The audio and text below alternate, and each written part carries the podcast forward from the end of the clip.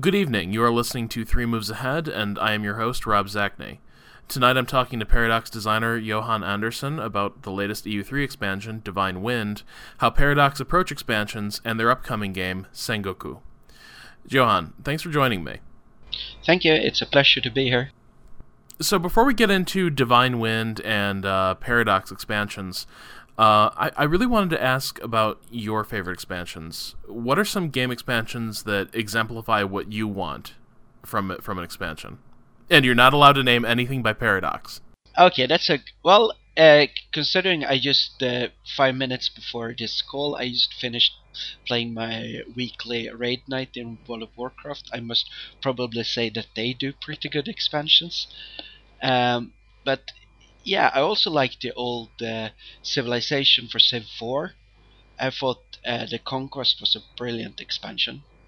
Play the World was also, but I don't remember if that was Civ 3 or Civ 4, but it was also an awesome expansion. But I, I, I kind of like when you when there are multiple things in an expansion. I don't I don't find having uh, just new units, new uh, maps that doesn't do it for me. I want like new mechanics. That's the important thing. Okay, so what is it about? Um, let's take those expansions you named, uh, World of Warcraft and the Civilization Four expansions. So, so what did they do that that what do they do that stands out to you as making them really special expansions? Well, I guess first of all, it makes uh, the game new. I mean, it's I don't want more of the same. I want a different experience. Like if you're playing, let's say, World of Warcraft in a new uh, Cataclysm expansion, you get to say like the world has changed. You get the new abilities for your character, and there's new things to do. I mean, it's it's a different mechanic thing. It feels like it's breathing new life into a, uh, an expansion. Um, but yeah. but the experience at its heart is still very similar. I, I still hear um you know my friends who play WoW, uh, they still say much of the game is remains the uh, you know kill X number of monsters quests. Um, rating seems very much the same. Um, how, how, do you how do you keep how do you keep an old how do, how do these games keep that old formula fresh? That's a good question. Uh, I guess like you still have to uh, keep um, the, the the same. You have to like follow a f- formula. Like the game should be the same as it's always been, but it needs to have new things. Like, but damn, I was wrong. It was not Civilization 4 that had conquest. It was Civilization 3, right? Wasn't it? Yeah, I thought I thought you just gotten the name wrong for um. Oh my god, their their name the name escapes me. Yeah, Conquest. That was uh, the new new one because that was the expansion I really really liked for Civilization because it changed so that you had like the new government and the and the all the multiplayer thing that you could play like on the different maps that made it like the new that they made it like it was still the same game, but it was different. And you, you didn't feel like okay, I'm just uh, getting like five new units. to get more uh, difference. It's, it's hard to explain.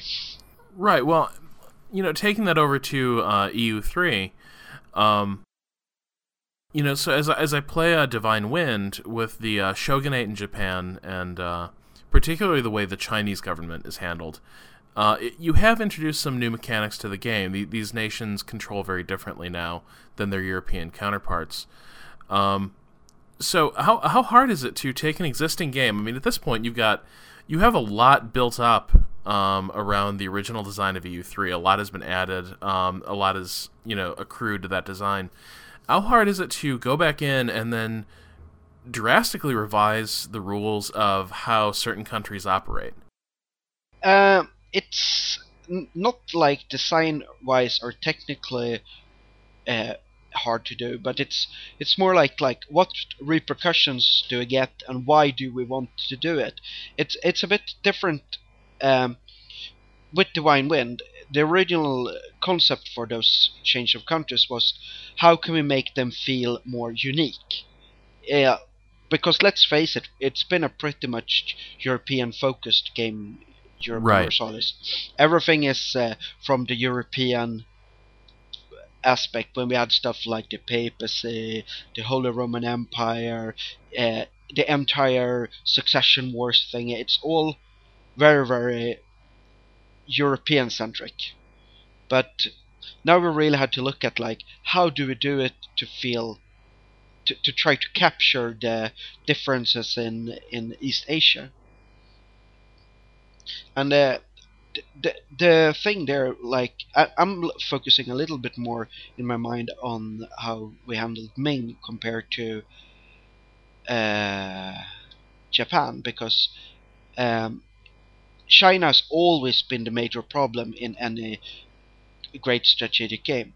I mean, what is the unifying definition of China? It's huge, it's rich, it's centralized, it's powerful. Why didn't they conquer the world? They had all the advantages. If you just look at it uh, resource-wise. So right, and it's it's already hard enough to balance, uh, say, like Spain and France. Yeah, and uh, then then like so what? Why why is it, why didn't China conquer the world?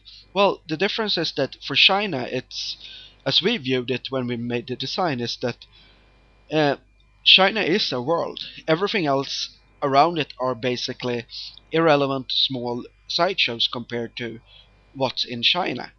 You have like yeah, of course you have Japan and Korea, but even if they are major powerful countries in the world compared to China they're very small and not very pop uh, not very big population in comparison so for the concept of uh, in China that's in in those time periods it's more like uh, the internal affairs that is the important and that's wh- why we designed the features for China like that Now, when when the AI is controlling uh, China, does it have to deal with the same with the same dynamics that the player has to? Uh, I mean, for for those of you who haven't played uh, Divine Wind, um, well, I mean, John, could you explain a bit how uh, the Chinese government is modeled in EU3? it's basically uh, depending there's three different factions. Uh, i'm not gonna say them because i can't pronounce the words in english that good. Uh, but anyway there's three different factions and depending on if they are in power or not you, you are limited in what you can do uh, compared to other countries. So that and you constantly have to manage and maneuver the faction that you want to be able to do certain things uh, to get them into power because only you're not able to like fight offensive wars unless a certain faction is in power. Other factions are more for building up your country. So it's and you don't have 100% control over who controls the government. Now, how can you influence um, the balance of power between these factions? uh, you can spend uh, like magistrates to uh, tell the, to tell them to join certain factions. Then you get a little percentage up on it. All the sliders you're doing strengthen them over time. There's events and uh, diplomatic actions and other things in the game that affects how they are increasing or decreasing. So, for for a human player uh, controlling the Chinese, it be, it becomes very much about managing the um, the politics of the imperial court. Um, but when when the AI takes over and is playing China, does the AI face the same challenges, or is it handled like any other nation from the AI's point of view?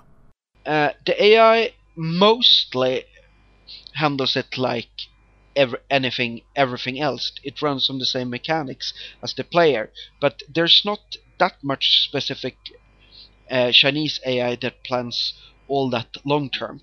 We realized that uh, it's a bit tricky to think about limits and long term ways to go around limits in an AI. So, but uh, short answer, yes, it runs on the same uh, mechanics. So the so the AI is also to some extent being limited by these uh, court factions. Yes, that's a good description. What would stop a player if if I wanted to um if I wanted to take China and conquer the world, um, what w- what would stop me from favoring the aggressive faction over and over again, and expanding my empire that way, and just making the other factions irrelevant? Well, in uh, Divine Wind, we also have this little thing that if you conquer something, uh, you're not getting everything in the province because most buildings will be destroyed when you conquer something, so you have to slowly build up the economy. And the more provinces you conquer, the higher costs for technology is, the higher the cost for stability recovery is. So that if you conquer a bunch of things and don't build it up economically, it's just a drain for you in the long run.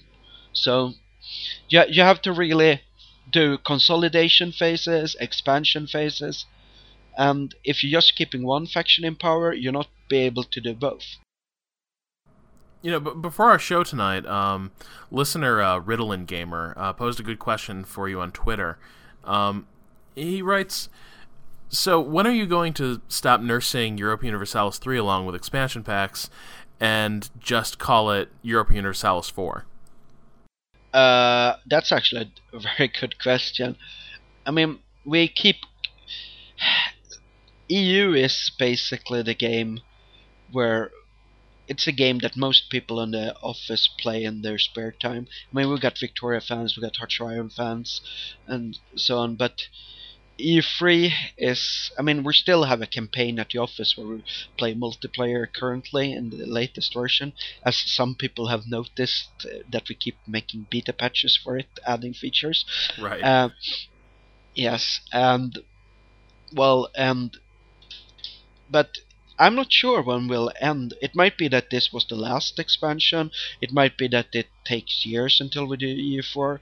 It really depends we don't really plan that much ahead on which projects to do. It might be that the next game we do is EU4, and it or it might be that the next thing we do is an EU expansion, or it might be that we don't do any EU thing at all for a long time. You never know. Right, and, and that's kind of what interests me. Um, and I was, I was wondering if you could maybe walk us through the process a little bit, the conversations you have at Paradox when you were deciding um, what you're going to do next because I'm always amazed at how many projects seem to be going on, um, you know, at, at, the studio. And I, I guess could you could you get into the decision making process that you know when do you guys decide okay we're going to do another EU3 expansion um, or when do you decide now we're going now it's time to do a sequel to Crusader Kings how do these uh, how do these conversations go? What what t- what tend to be what tend to motivate expansions? To to be able to answer that, I need to like describe a little bit about how the studio operates first. Uh, a few years ago, we used to be a small in, small team at the studio. We used to be seven people making most of the games. Uh, basically, having one person working on uh, expansion concepts and the rest, rest of the team working on the full games for a year. Now we expanded and uh, in the last few years and we have about I think we're 16 or 17 right now in the studio. I can't keep counting on so large numbers. And we basically have three teams that are developing stuff in parallel. So we're like one group of people working on CK2, another on Sengoku, and another on For the Motherland. Uh, which is the latest Iron expansion. Um, so, so whenever one of those teams are about to finish with their current task, we have a bunch of like ideas that we keep on our internal wiki where we look into what do we want to do, what do we think is doable. Um, it's all it's all a lot depends on what what the team wants to do, and some are also what do we think is economically viable with the budget we think we can do? I mean, we like when we did with Victoria 2, we did it in a slightly limited scope because it was a bigger gamble on on a project.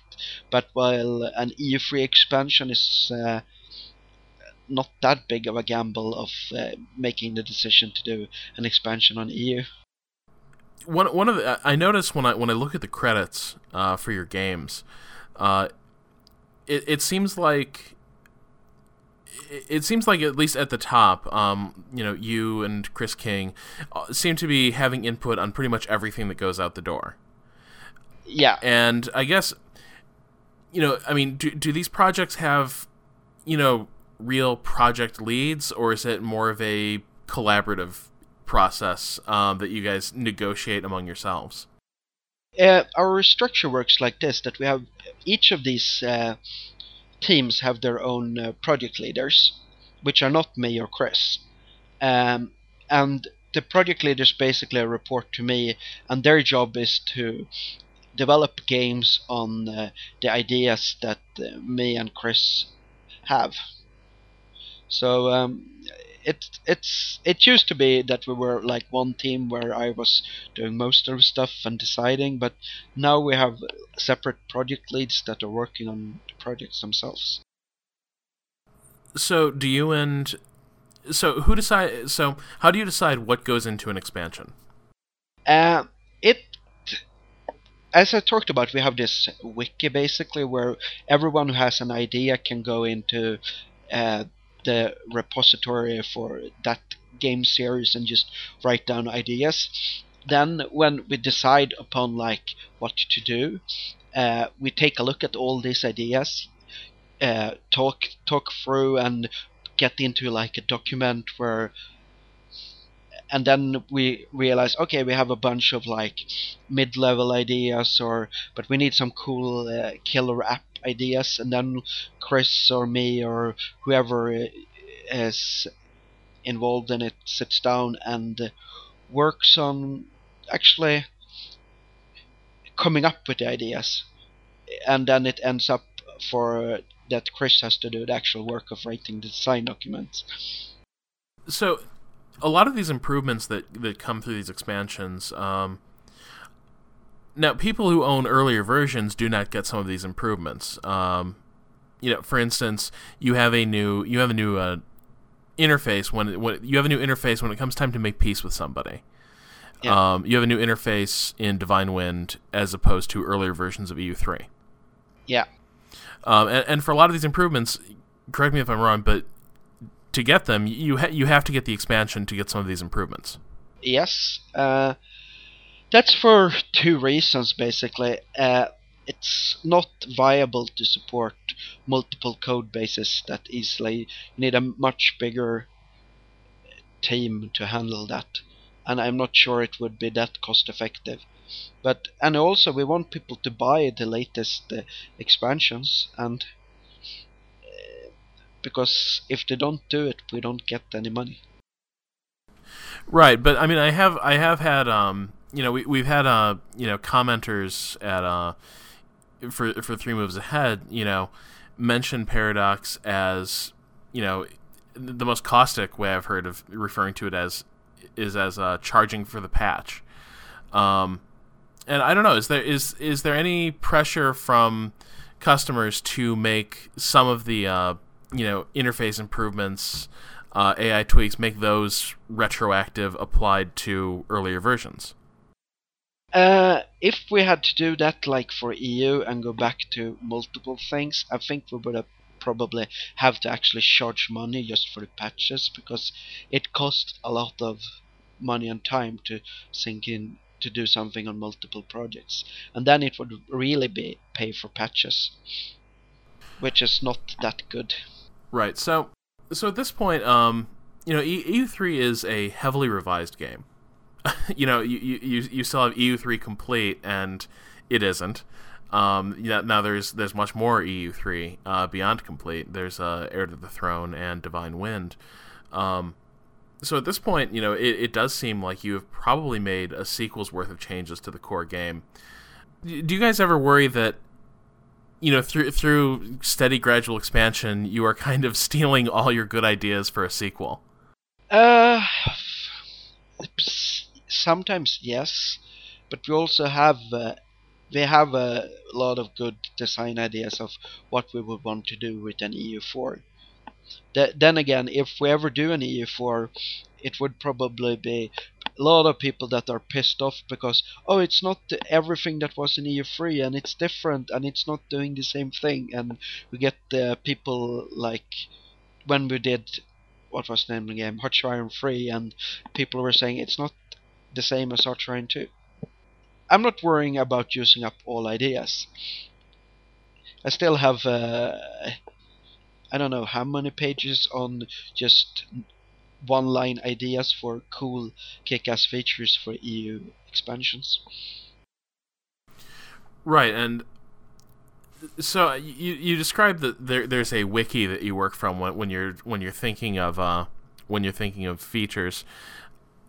While while you're doing this, I mean, are you all, are you are you also setting aside a wish list for things that you just can't make wor- make work in EU3 and would have to be a different game? Uh, not entirely, but we have some notes on that. But I, I'm not sure I can actually talk about any examples of that at the moment. Right. But yes, we we always have notes on every like thing that we think is not stellar or we would like to change, and so on in games. So, when when you roll out an expansion to one of your games, um, do you consider them all essential? Do you consider them all part of the complete experience, or do you view them as more, you know, optional optional add-ons for uh for players who enjoy the game? Uh, I think they're kind of essential. I mean, if we're looking at EU, what is it? Five years since we originally released the first one. Uh, I mean, not the first expansion, but the original game. Um, we've been pretty much every year since we released an expansion. So, um, and compared to, I can't mention, I, I don't want to mention names, but let's take random sports games. You release a new one for like fifty dollars each year. We're instead giving people an Right. expansion for twenty dollars. That they're usually doing more changes. So, you know, as as you expand to EU three, um, how how much direction do you do you take from fans from from people on the uh, Paradox forums? It depends. Sometimes people have like good ideas and sometimes don't. They really don't, and it's a bit hard to like listen to. It's a little bit hard to listen and get some really good ideas because I can take one example. Um, the feature that people craved and complained a lot about on the forums and demanded that it should be exactly like in EU2 was um, the historical monarchs. There, there were a large faction of people that said uh, monarchs needs to be exactly like in EU2. You should get the historical monarchs. So we spent probably a third of the development time on the Napoleon's Ambition expansion, just adding that one in, and then nobody used it, and those that used it said, "Well, it sucks. It's just like EU2." So, listening to your fans are good at times, but sometimes I don't think people really know what they are asking for. One, I was very interested to see uh, the Sengoku announcement coming on the heels of Divine Wind, and you know, d- to start with, um, did has there has there been a shift in focus at Paradox to Japan and East Asia over the years, or did working on Divine Wind put you guys in mind of the Sengoku period? I think part of it is kind of like our CEO Fred has lived in Japan and uh, we've had requests sometimes like people always been suggesting why don't you make a game in Japan by our fans? And um, by partners in Japan that has said well a game in Japan would be sell great in Asia. And we're like yeah this sounds good. And then when we're working on the CK2 things and we're saying uh, what we're learning on the Divine Wind development and realizing sometimes early last autumn that hey, it would be a kick-ass game to do a Crusader King style game, but in Japan. Now, I was I was surprised because um, you know there seems to be so much excitement built up for Crusader Kings 2. Uh, I mean, first is how how closely related to Crusader Kings is Sengoku in terms uh, of design? A little bit. I mean, there's the character focus, but the characters are rather handled differently. In CK, it's more about the the dynastic thing and inheriting. You have this big, huge inheritance systems where you have to marry, etc. In uh, Sengoku, it's more about clans and your relation with your liege and your honor and thing like that. But it's it's both characters and code wise they they reuse quite a lot of code there, but the actual gameplay focus is completely different in that one. But yes, uh, doing those two games at the same time, you get a lot of added uh, technological synergies. Okay, so could you could you explain could you get into the difference a bit between this and, and Crusader Kings? I, I saw that you uh, had an interview with Bill Abner uh, at GameShark, yeah. um, which there'll be a link to at the bottom of the podcast. Um, but I was wondering if you could get a bit more into the concept of honor here. Um, you, that seems to be a very important point in uh, what's going to be driving the action of the game.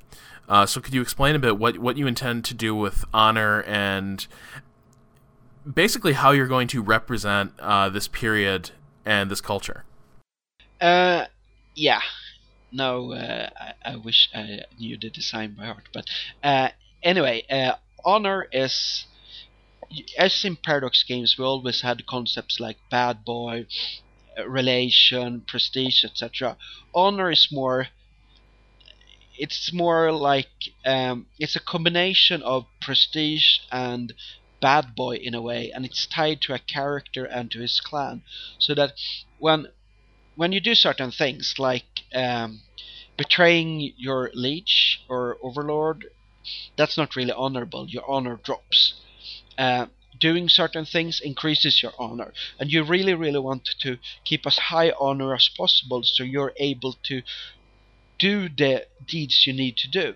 The problem here, or not the problem, but the challenge for the player is that if you really drop your honor a bit too low, you will be forced to do certain actions that are not always advantageous to you because you have to gain your honor up again. Because if you get if you get your honor if you lose your honor entirely it's game over. Okay so it's it's it's it's kind of like a point system on the prest- and combining prestige and bad boy from previous paradox style games when I when I saw the Sengoku trailer, um, my first thought was, "Oh my god, they, they're they're basically trolling Creative Assembly at this point, aren't they?" Um, so uh, you know, would would Sengoku be happening if would would, the, would you would would you have felt the time was ripe for Sengoku uh, if Creative Assembly weren't going back to Shogun Two? to be honest, we had actually started on the development when we saw the Shogun Total War, and we were like, uh, let's hope they're not gonna release it in the same month we are planned releasing Sengoku. oh dear. I mean, I mean, yeah, we have uh, hired new graphical programmers, and we've been working hard on making the games look better and improving our engine. But uh, I'm not that comfortable at of like releasing the games in the same month because we will drown in in a in a comparison to Creative Assembly probably. It, it does it does occur to me though as as as I as I look at these games, um, to some extent I I think Creative Assembly can can do a game about almost anything they want because uh, their games are always very beautiful. Uh, they always have a great deal of excitement built up around them. Uh, but at the same time, it does seem like there's a difficulty in in finding new territory for strategy. Um, I'm thinking, you know, creative, yeah, Crusader Kings focuses on the Middle Ages. Um, creative Assembly has done that as well. Uh, Victoria covers, um, well, you know, the the 19th century and you know the the Great Empire, you know, imperialism in that period. Um, and these are these are all stories people know and it, it seems that to some extent these these are all topics that have been that have been covered very well uh, by by many strategy games over the years. And now what we're left with are you know you need to find new territories uh, for strategy. Uh, so you, so you get a you get an expansion like Divine Wind that focuses on Asia, uh, which never really got its due. Uh, you get Sengoku, um, but you know my my question is these these are stories that are not well known uh, to to many Westerners. Um, they they're they're not stories that have a great deal of you know, it, it's very difficult even to find a good history of the Sengoku, Sengoku period uh, in the English language. Um, so, how do you go about making strategy these fresh strategy games for periods that kind of have no constituency? That's a good question. Uh, well, I'm not sure how to answer that one properly. Um, it it's you're you're obviously gonna make stuff that are probably because you we're developing it with uh, because we're all Westerners, we're uh, Swedes and uh, Scots at the team, so we're we're obviously biased by the European eye. So we're we're designing the games that are in other in other uh, parts of the world as we view it there. But we're also trying very hard in the development of Sengoku to actually have a lot of Japanese people helping out with actual research of data and so on. Um, that's, I mean, we've always been have a good reputation for having real, really deep databases with historical correct details. Um, we're aiming to have that one for Sengoku as well. But and I was just reading while I was waiting for this conversation to start today uh, about uh, in the beta forum for the Sengoku with all these uh, Japanese uh, Japanese fans that we have in in the beta that are like uh, writing comments about which character you which and they're actually having all these Japanese names and they're debating like there was one name of one character I've never heard of, which and they're actually saying that in all Western translations it's been a spelling error from one character there, and in these major things in the in I don't remember what the book was, and it's so people are actually using everywhere misspelled names for famous characters because of some typo somewhere in some book because most people that are looking into this Japanese things are not using Japanese sources but like Western sources that check them once. Now, do you think do you think that is going to pose an obstacle for people getting into these games? Uh, because I mean, I certainly know that whenever I come to a new Paradox game, I tend to go with somebody some with some country with some faction that I know fairly well, and I, I, think that that I think that goes a long way to easing the learning curve. Uh, it certainly has for me. I suspect it has for others. Um, do, do, you worry that you know as as your, your focus shifts eastward, that players are going to have a harder time getting into it, or do you think that it's probably going to be Paradox fans buying these games anyway, and they can figure out your systems uh, uh, by now?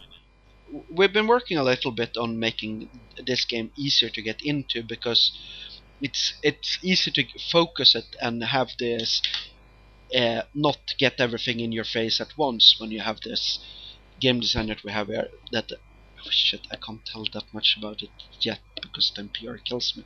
Uh, anyway, um, so uh, but that's one aspect. But the, the other one is that let's face it, we have there's plenty of like fantasy strategy games where like what was the name of that one uh, that Stardock did last summer? Oh, Elemental. Elemental. Um, yeah, and I mean they didn't have like this standard uh, car- standard uh, known they had what was it? The Empire and the there were like two different factions you could play basically. Uh, right. There, there, there, were two. There, there were basically a good guy and bad guy side. And then there were a bunch of little yeah. kingdoms. yeah, and it, it's kind of like you had to learn like a new world to to get into it because it wasn't the standard archetype orcs, elves, dwarfs, or or French versus Germans or uh, Nazis versus uh, communists or any of those things that we that we all know. But so, but still, I think that if if you complete if you're not 100% detached, it's probably it might be like a bit harder to get into those things, but when you do, you could probably also view them as a generic fantasy. I mean, I don't even know all the names of the various factions in Japan, and there's 50 different clans or 150 different, uh, what are they called?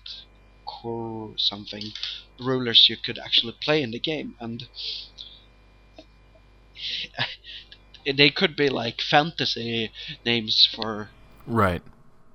So you know, you, you mentioned that uh, that, that you're that you have uh, you know fans in Asia sort of commenting as, as you're working on these games. Uh, you have them you know making suggestions and contributing some of their knowledge.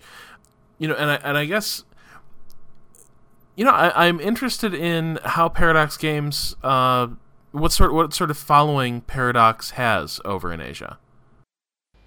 Oh, that's uh, um, we were told once that oh your games are very popular in Korea. There's they lots of people play them, and we're like yes. How do you know that? We only sold like ten copies in Korea. Oh yeah, everyone pirates it. But oh dear. No, but actually in Japan we have a local uh, distributor there Cyberfront really, really, really good to work with. And they localize the game into Japanese and they sell nicely, and so so we have a pretty uh, decent fan base in Japan. And have they been have they been sort of pushing you to uh, give Japan its due? Um, I guess so.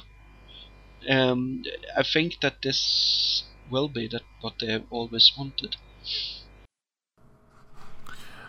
Well, I think I'm. I think that about wraps it up. Um, I mean, do you have any? Uh, you know, do you have any? Do you have any final thoughts on uh, expansions? Um, you know what what you what you try to accomplish. Uh, any any parting wisdom? Well, we want we want to make expansions that we want to play ourselves. That's the main goal. I mean, we play our own games and like uh, we're talking when people enter the office on Monday morning, and I notice a bunch of people are standing at the desk and uh, while drinking the morning coffee, and they're debating like, oh. Uh, some economy stuff in Victoria 2 because three different people of the team had spent the Sunday just playing the game and it that's the kind of thing we want to do. We, because we're all people that play our own games and we want to make expansions that make the game that makes us want to play the game even more ourselves. Right. Well, that that makes me ask though. I mean, you know, it, it seems like you, you you guys have worked so long with EU3. How is it? I, I can't imagine how is it how is it these games are still how how is it these games are still fresh for you guys? Um, you know, after after spending all this time working on these games, uh, what is it? What what keeps it from becoming just enough? What what is it that keeps it from becoming a job that you that you're that you're sick of? Oh, that's a good question. Uh, I, I think there's three different things. We keep switching around working on various games, and then sometimes you get back to, uh, let's say, EU, and you haven't touched it for like half a year or so. and we keep rotating like which multiplayer game we play at the office and when it's also the thing like when you're playing EU3 competitively with like 16 to 17 players in with a session every week you get really really inspired to work on it even though if you've been stuck with doing EU games for 12 years Right. You know that that actually it, it, turns out you have a couple more questions then. When playing these multiplayer games uh, and, and, rotating what it is you are playing, you know you, you you say it's inspiring. I mean, does the competition make you scrutinize your own design a little more and find changes you want to make? Yeah, we we keep having uh, people going. We're having like the Tuesdays are from four o'clock to six o'clock. We actually play the multiplayer session, and then a bunch of people go out uh, having beer afterwards and discussing it, and so it ends up that uh, sometimes during lunch on Wednesday morning, a lot of people have uh, written update emails going like, "Oh, I fixed these bugs," and or I did these tweaks and changes to the game. I mean, l- last week I spent the Wednesday just adding new map modes because, and I needed them for for managing my huge Spanish empire. Right. And you keep what what we realized the most though is, and we've noticed is more and more things that we add are interface things. Because when it's only when you really play it competitively that you notice where you when you need to improve how you play the game. So, are you able to uh, are you able to roll these changes out on the fly to games you have ongoing? Um, you know, changing the way the game works, or do you kind of have to periodically stop and say, well, this is wrong and this is wrong and this is wrong, and we're going to change this, and then we're going to start a new game and see how it works with our changes? Uh, sometimes, uh, let's say when we did uh, Victoria 2, for example, uh, I think we restarted multiplayer the multiplayer sessions there quite a lot of times because we changed stuff in the setup, etc.